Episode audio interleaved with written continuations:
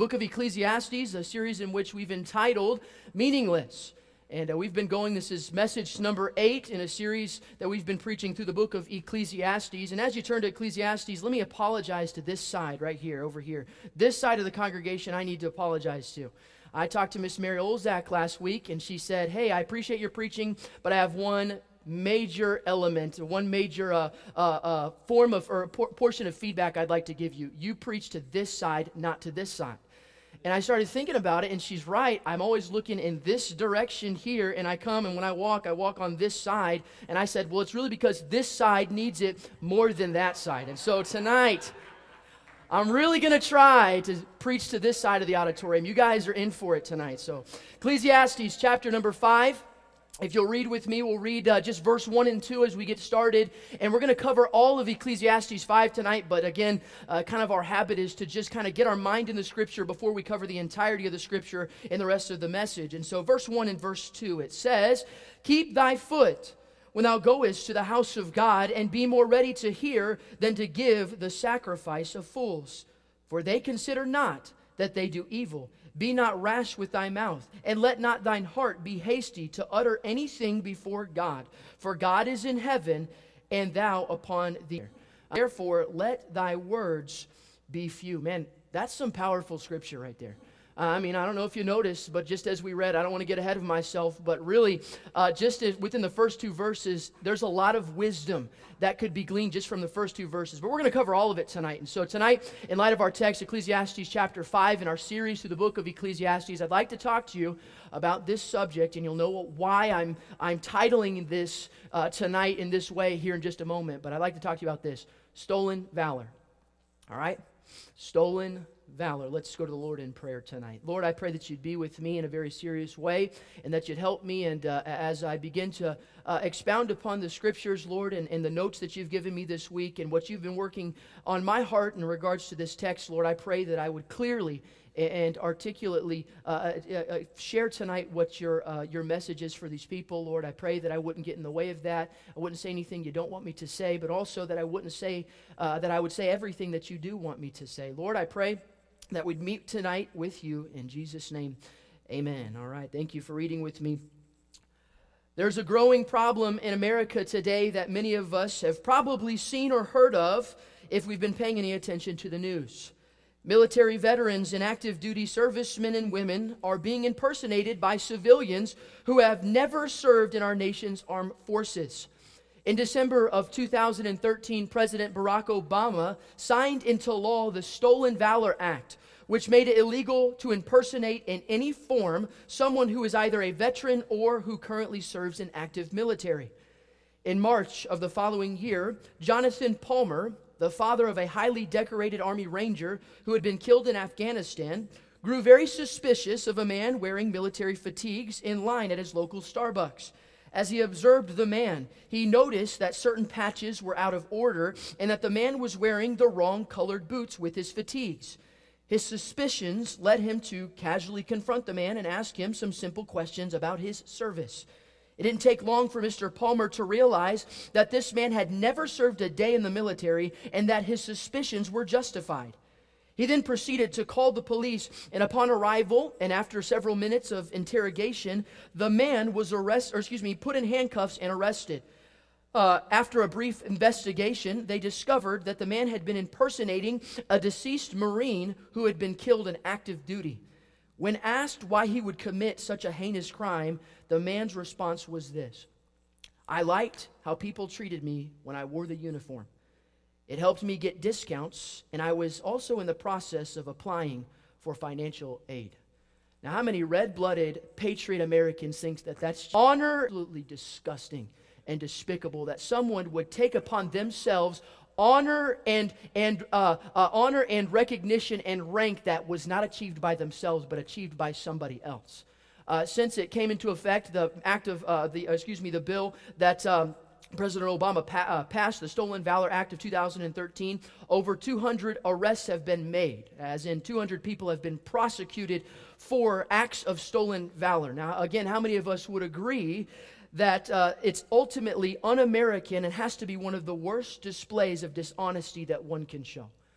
I mean, how low do you have to be? Uh, seriously, think about it. How low do you have to be and self deluded do you have to be to take upon yourself valor and honor that you did not earn? Something that doesn't belong to you just kind of makes you want to spit. And, and no doubt, none of us would be guilty of doing that. If any of us saw it, we'd take action, would we not? Uh, you don't impose that kind of honor and that kind of valor that you did not receive yourself. I, I couldn't help when I was reading this, and thinking of some of our servicemen and women who are in here and gave of their lives to serve our country, and some who are not in here because they actually did give their lives. And the idea that someone, a civilian who's never served in the military, would take upon themselves the valor earned by somebody else. It just makes you mad enough that you want to spit. With that in mind, though, could I ask this question? How many of us have ever been guilty of stealing valor that only belongs to a mighty and a righteous God? How many of us have ever been guilty, uh, I believe it's equally as appalling, to take upon ourselves rank and honor that belongs only to a holy and a perfect God? Uh, you say, now hold on, Lamar. I've never been guilty of stealing God's valor. I've never been, I would never be mentioned amongst me to take away the honor and glory from my Savior. Uh, something that's very interesting to note about the, uh, uh, the, uh, the bill that Obama passed in 2013 was the magnitude and the level that they would go in saying what you can and you cannot do as a civilian. It's a very detailed bill. I'd encourage you to look at it. It's a very detailed bill, and there's a lot of things that you are allowed to do and you're not allowed to do as a civilian as a result of these people that would come along and steal the valor from our servicemen and servicewomen. Uh, over 200 calls are made at, uh, to report stolen valor every single month. Now, again, only 200 arrests have been made and prosecuted, but over 200 people every single month are reported in, a, in suspicion of acts of stolen valor. But what was interesting to note was that most of the occurrences were inadvertent, they were unintentional. Uh, it wasn't it wasn't meant to be an act of stolen valor. And again if you look into it it's very interesting to look at what you're allowed to do and not allowed to do. You're not allowed to wear certain boots. Thing that to wear uh, fatigues or uniforms or patches or lapels or hats or gloves or anything that resembles an official uh, uh officially issued uh, uniform that's been issued to those in our active military. And so it's kind of interesting to think about it. Even if it's inadvertent guilty is guilty and you still can't do it you're still not supposed to do it. I, thought to prove my point tonight, uh, I went over to the thrift store, and I, am too much of a cheapo because it was 20 bucks. But every time I go to the thrift store, I find uh, uniforms from veterans. I find hats and lapels, and uh, I found this one particular hat that said Vietnam veteran on it. And I started to buy it and show all of you guys this evening, but then I'd be guilty of stolen valor, so I didn't want to do that tonight. But it's very easy to come into contact with some of those materials that don't belong to you because they've been issued uh, uh, for those who serve in our active military. And so, even though it's inadvertent, guilty is guilty. They're very specific about what they would require and very specific about what you're allowed to do and not allowed to do as civilians. And so, with that in mind, again, I'll ask the question Have we ever been guilty of stealing honor and glory and valor belonging only to a holy and a perfect God in any way, shape, or form? I think all of us would admit that we've been guilty from time, uh, time or two, whether intentionally or inadvertently, stealing the glory from God. What does it look like to reverse roles with God and steal his valor? In Ecclesiastes chapter number 5, Solomon gives us a vivid picture of a worshiper that's ascending to go and worship God in the temple. And it says in verse number 1 Keep thy foot is the admonishment that he gives him. And he's not talking about watching his step physically. He's saying, hey, you better have the right perspective whenever you go into the temple to worship God. You ought to have the right perspective. And he even goes as far as to say what the right perspective is God is in heaven and you are on the earth. That's the perspective that he gives this worshiper that's ascending uh, into the temple. Hey, remember, make sure you have the right perspective. Make sure you keep your foot. Remember, God is in heaven and you are on the earth. That ought to be your perspective. Don't reverse roles with God. In other words, don't be guilty of stealing God's valor. In our text tonight, I'd like us to look at a few things. And I'd like us to look at what it looks like in the life of a Christian when we reverse roles with God, according to Ecclesiastes chapter 5. I'll go over them very quickly. Number one, rituals over reverence. If you're taking notes tonight, rituals, rituals over reverence. Look at verse number one again. It says, Keep thy foot when thou goest to the house of God, and be more ready to hear than to give the sacrifice of fools. For they consider not that they do evil Be not rash with thy mouth. Uh, be not rash with thy mouth, and let not thine heart be hasty to utter anything before God. For God is in heaven, and thou art upon the earth. Therefore, let thy words be few. By multitude, for a dream cometh through the multitude of business, and a fool's voice is known by multitude of words. Again, Solomon paints this picture of a worshiper that's going to the temple to worship God. And uh, as they would make their way up this temple stairs, some 70 stairs or 70 steps that would lead to the southern entrance, they'd enter into the southern entrance. And as they'd make their ascent, there was a few things that they'd do and, and a few things that would take place before they'd enter into the temple. Number one, you want to make sure that you're clean physically. They would make sure that they were clean physically. They wouldn't go, uh, uh, uh you know, on. How many of you take baths on Saturday night? Once a week, right? No. Uh, you, you would make sure that whenever you're going into the temple to worship God, it was on bath day, okay? They'd make sure that they were clean physically. They'd also make sure that they had an offering to offer God as a gift. And even separate from that, they'd make sure that they had a sacrifice, not an offering, but a sacrifice to give God in atonement for their sins. And so there were several rituals that they would go through before entering into the temple to worship God. But Solomon warns them hey, he tells them, be careful not to make religious your rituals, that you neglect actually worshiping God. That's what he tells them. Uh, they had the rituals down, but they were missing the reverence, is the word that we use. They were missing the worship. Uh, the reason that they were missing the reverence was because of the rituals. And it was like this vicious, continual cycle that was getting in the way from them entering into the temple and truly experiencing a worshipful moment with their God. Uh, we won't go there, but in uh, 1 Samuel chapter number 15, God tells King Saul that obedience is better than sacrifice, and hearkening to the voice of the Lord is better than offering poured out, offerings poured out before God. In other words, he's saying this uh, it's more important that you reverence me rather than uh, going through the motions of traditionalism and rituals. Now, he doesn't condemn rituals uh, and he doesn't tr- condemn traditions, but he's saying, I- I- I'm more concerned with whether or not you reverence me than I am concerned whether or not you're going through the motions of traditionalism and rituals. Now, let's, let's set a disclaimer here, real quick. When Solomon is giving this admonishment and, and he, he's making sure that they understand uh, not to be enamored with the rituals, but to have a true worship encounter with God, where did he get those instructions, or where did they get those instructions from regarding their very behavior? I'm talking about those rituals. Where did they get them from? From God. They got them from Moses, right? They got them from the book of Leviticus. They got them directly from Moses, who got them directly from God. So we could say that the behavior that they were participating in was really a direct command that was received from the, uh, from the law, which was received from God. So they were following in the acts that were commanded of God. So he's not saying that you shouldn't be uh, participating in this kind of behavior where you're cleaning yourself and where you're going in, making sure you have a sacrifice, making sure that you have an offering to make before God. And so Solomon wasn't concerned nor was he correcting their behavior because that kind of behavior is a healthy behavior. It's good. It's good that you go, he's talking to the congregation of Israel. It's good that you go into the temple and that you make sure that you're clean before you go in. And it's good that you make sure that you have an offering to offer God. And it's good that you, you want to make sure that you have a sacrifice to give atonements for God. But he's not correcting their behavior, he's correcting their motive. He's correcting their spirit and their heart. Uh, you say, Lamar, hold on a second. How can, Lamar, how can uh, Solomon know their heart if he's not God? How can he know their motive? He's not able to see their inward thoughts. He's not able to see, they, he doesn't know their heart. It's a good question because Saul, uh, excuse me, Solomon gives us a key element that manifests itself in the worship and practices of these people. And he says it in verse number two. I want us to look at it. It says, Be not rash with thy mouth, and let not thine heart be hasty to utter anything before God. For God is in heaven, and thou art upon, uh, and thou upon earth. Therefore, let thy words be few. Let thy words be few, for a dream cometh through the multitude of business, and a fool's voice is known by multitude of words. Again, these are some powerful verses. Did you catch it?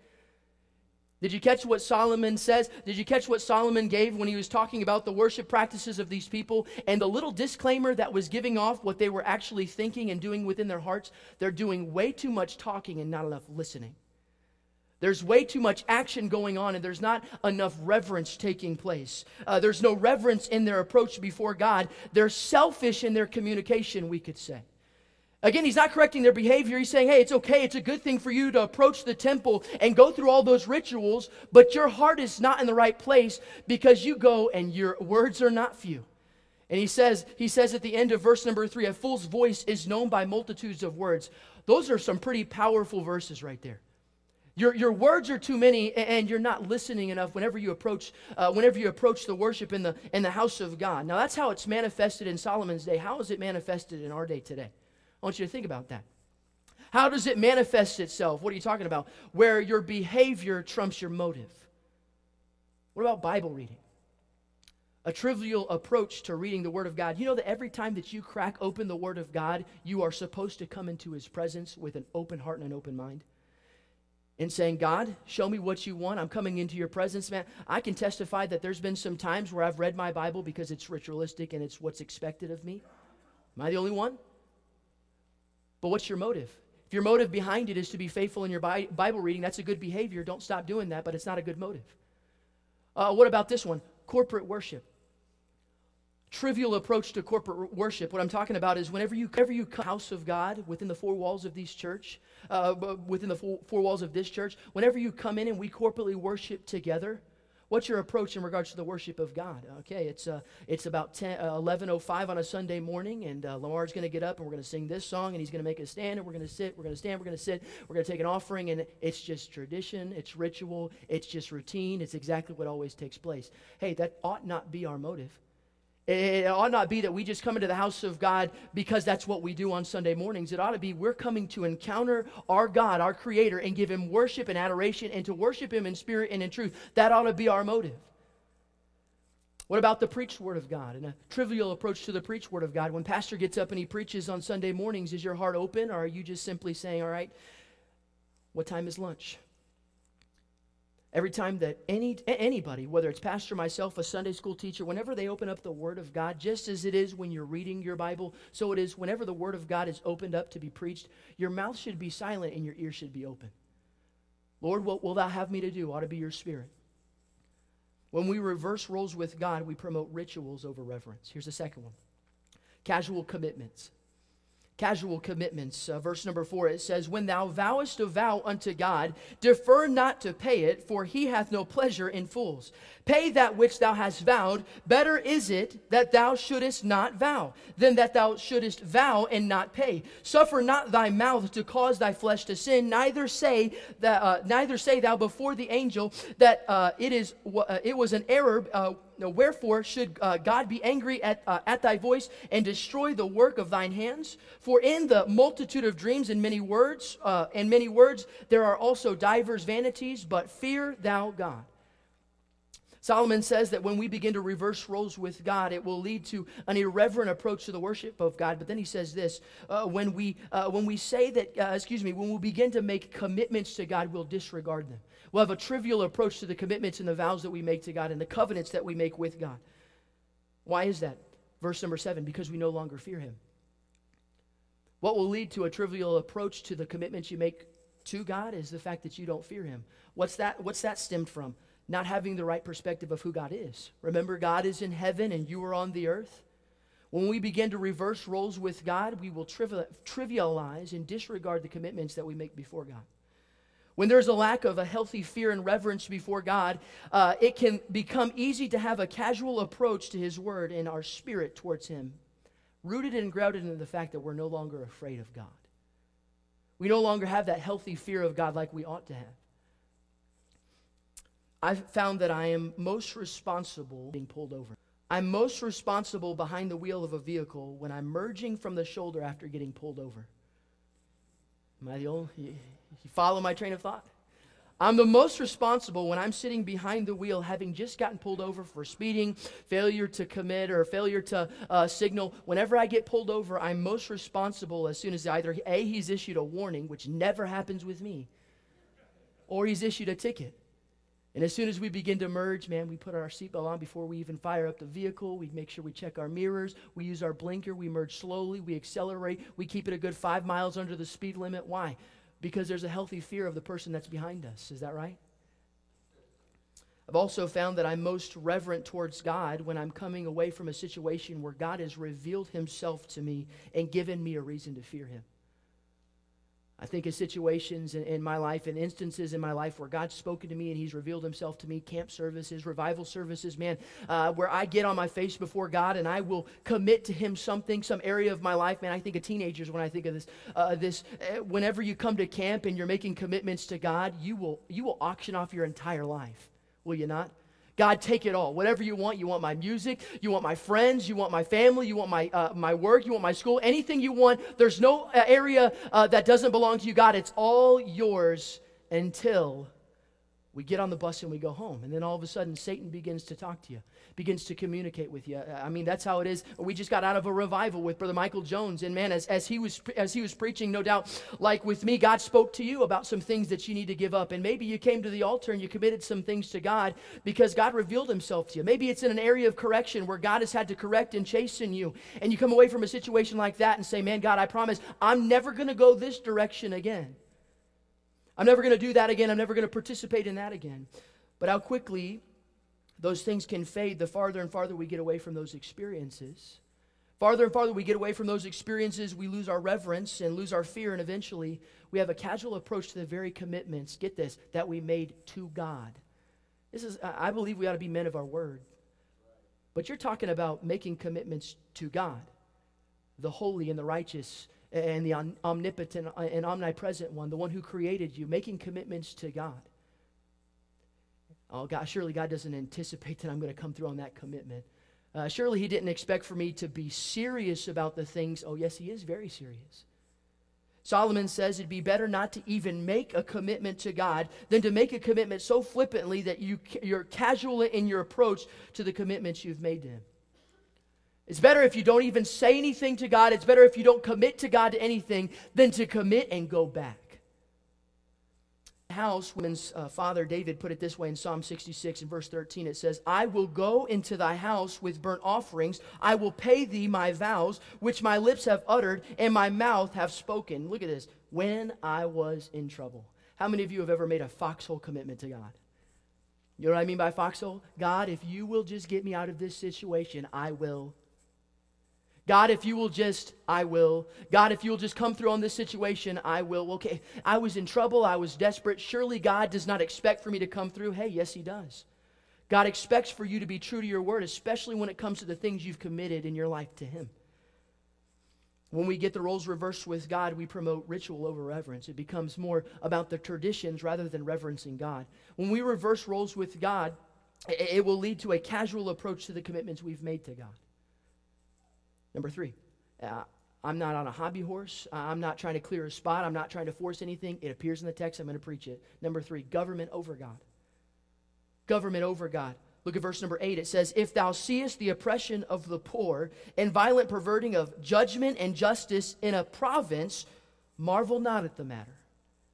For he that is higher than the highest regardeth and there be higher than they. Verse 9, moreover, the profit of the earth is for all. The king himself is served by many, or excuse me, uh, served by the field.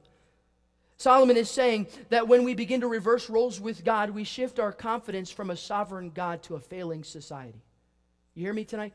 Whenever we reverse roles with God and we don't have that healthy perspective that we ought to have where God is in heaven and we're on earth and we no longer reverence him and we no longer fear him, it will lead from, uh, from us depending on a sovereign and a righteous and a, a mighty God who's in control to relying on a failing society. He warns against placing our confidence in government rather than placing our confidence in God. What's interesting to note about this admonishment that Solomon is giving is who's giving it? King Solomon. Uh, King Solomon, in other words, the source of all government, the person who is the head honcho. Solomon's giving this admonishment. And what's even more ironic about this observation is that Solomon is going to go on from here, violating this very principle, and it's going to lead to the oppression of the congregation of Israel.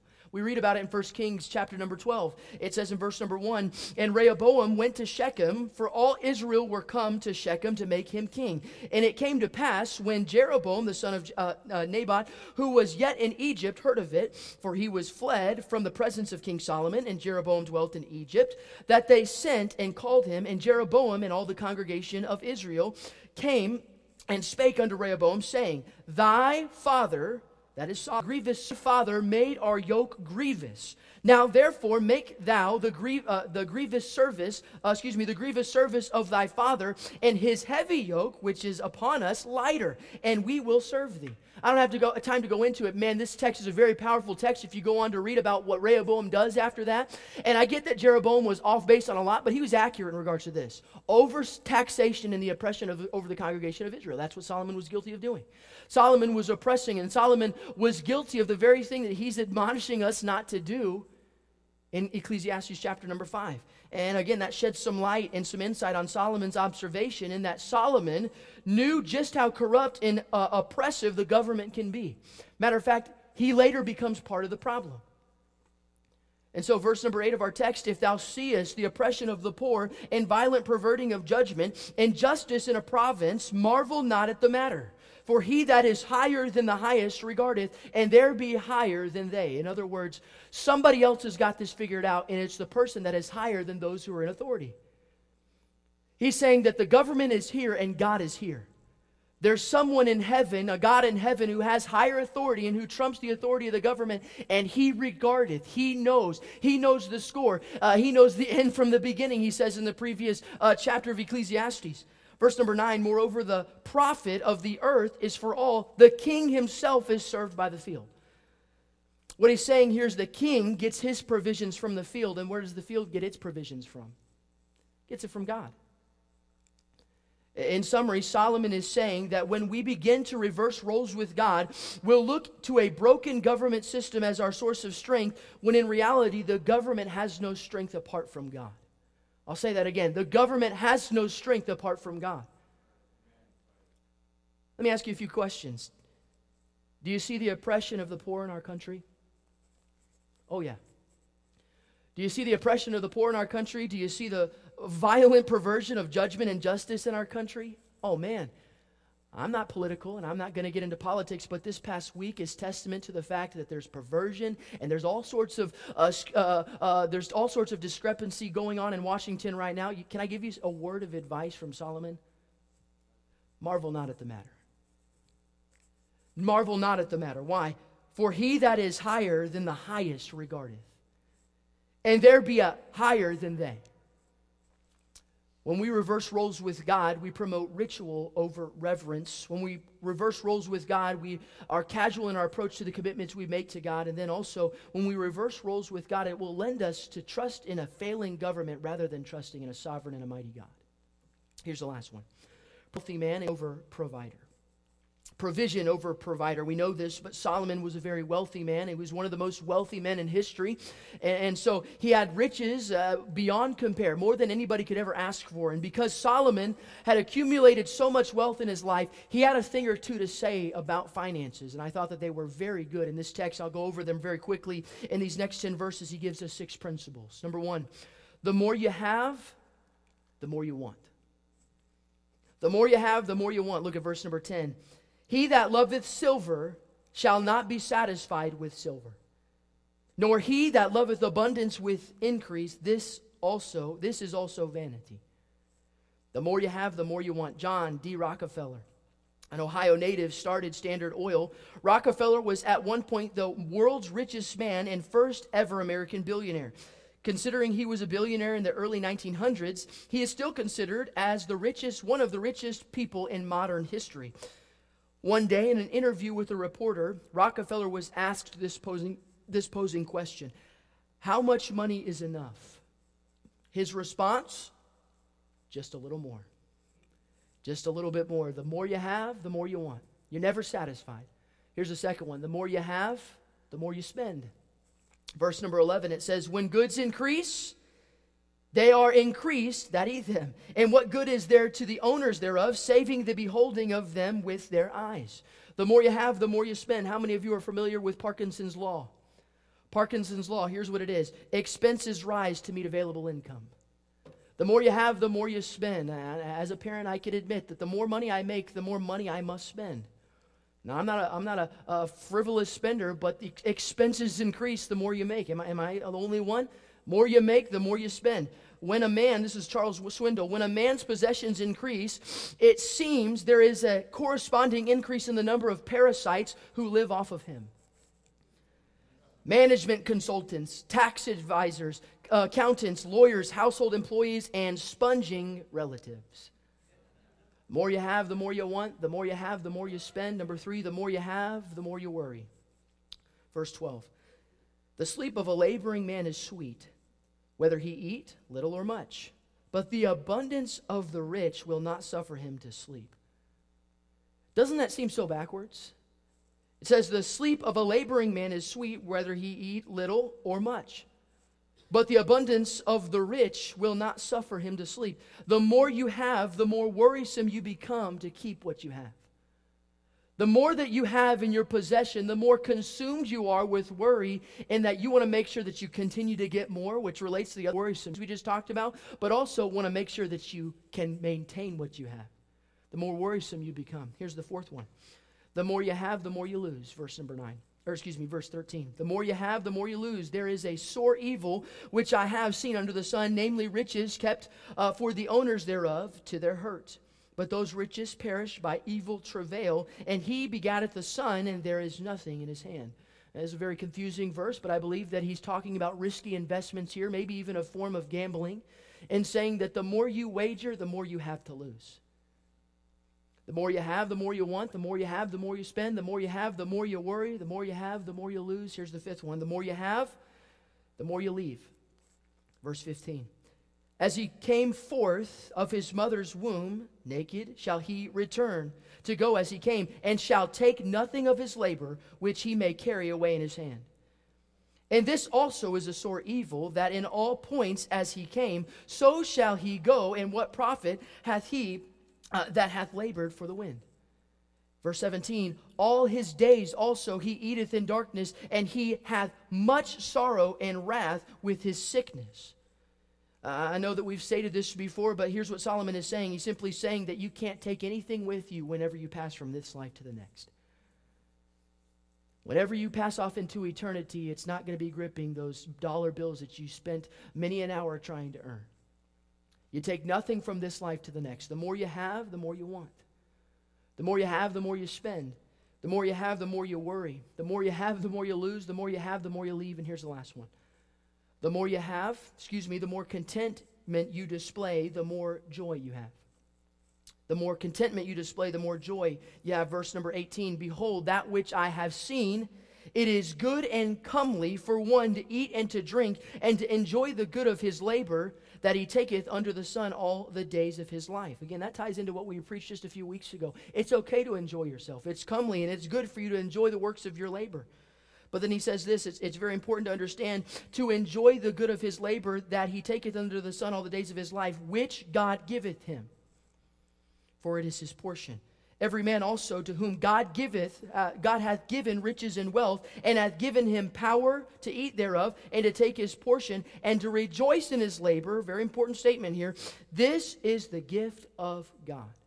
Solomon repeats that throughout the book of Ecclesiastes. He's trying to remind us that everything that we have and everything that we possess, all of our portion, although we might work for it, it doesn't come from us, it comes from God. Verse 20, it says, For he shall not much remember the days of his life, because God answereth him in the joy of his heart. Verses. Solomon tells us in these verses, in these few verses, in the closing chapter, or excuse me, closing verses of chapter number five, that we should and ought to rejoice in our labor and our portion, for it's a gift of, of God. Again, and in doing so, he also warns us what happens when we get those roles reversed and find satisfaction in our provision rather than finding satisfaction in our provider. Verse 20 For he shall not much remember the days of his life, because God answereth him in the joy of his heart. Now, there's many ways that you can look at this verse, but here's how I looked at it uh, uh, God answereth him in the joy of his heart, not the beneficiary's heart, but in God's heart. In other words, it's okay to enjoy your portion because eventually your portion will be forgotten and passed away. Why? Because God gives the provision not because of who we are, because of that, uh, the fact that we deserve it, but out of the goodness and the joy of His heart, He bestows His blessings. It's not because of who we are. It's not because of anything that we've done or the fact that we deserve it. He does it, it says the, at the end of uh, verse number 20, because of the goodness of his heart, and it joys him to give us those possessions, to give us those provisions. He's reiterating what he said in the previous verse, in that we ought to remember where our portions come from. Don't find satisfaction in the provision, find satisfaction in the provider. It comes from God. We see that when we begin to assume the valor of God upon ourselves and reverse roles with God, it will manifest itself in a few different ways, promoting rituals over reverence. When you become so traditional in your behavior that you do not reverence and do not worship God, it's a manifestation of stealing God's valor. Here's the second having a casual approach to our commitments to God. It will lead to a lack of a healthy fear where we disregard the very commitments that we made to God. Putting our trust in government rather than God. Putting our trust in a failing government system rather than putting our trust in the one who regardeth and who is higher than the highest. Finding satisfaction in our provision rather than finding satisfaction in our provider. Forgetting the fact that our provisions, they come from a source, and that source is God. So, what is the antidote? What is the antidote? What is the solution? Fear God. Verse 7. Have a healthy perspective of God. Remember, God is in heaven and we are on earth. And fear God. Let's summarize it into one simple statement. We'll be done. Our perspective ought to be that God is higher than we are and is to be reverenced and feared, remembering who He is and what He gives us out of the goodness and the joy of His heart. That's what Solomon's saying in, in, Ecclesiastes chapter number five. We ought to have a healthy perspective of where God is and who God is. He is in heaven and we are on earth, and have a healthy reverence and a healthy fear, remembering that our portions do not come from ourselves, but they, it's from God, and not because we deserve it, but because He loves us, and out of the goodness, it's out of the goodness, and it's out of the joy of His own heart that we receive those blessings. Therefore, let us not be guilty of reversing roles with God. Don't steal God's valor. All right, let's go to the Lord in prayer. Pray that you'd be with us tonight. Thank.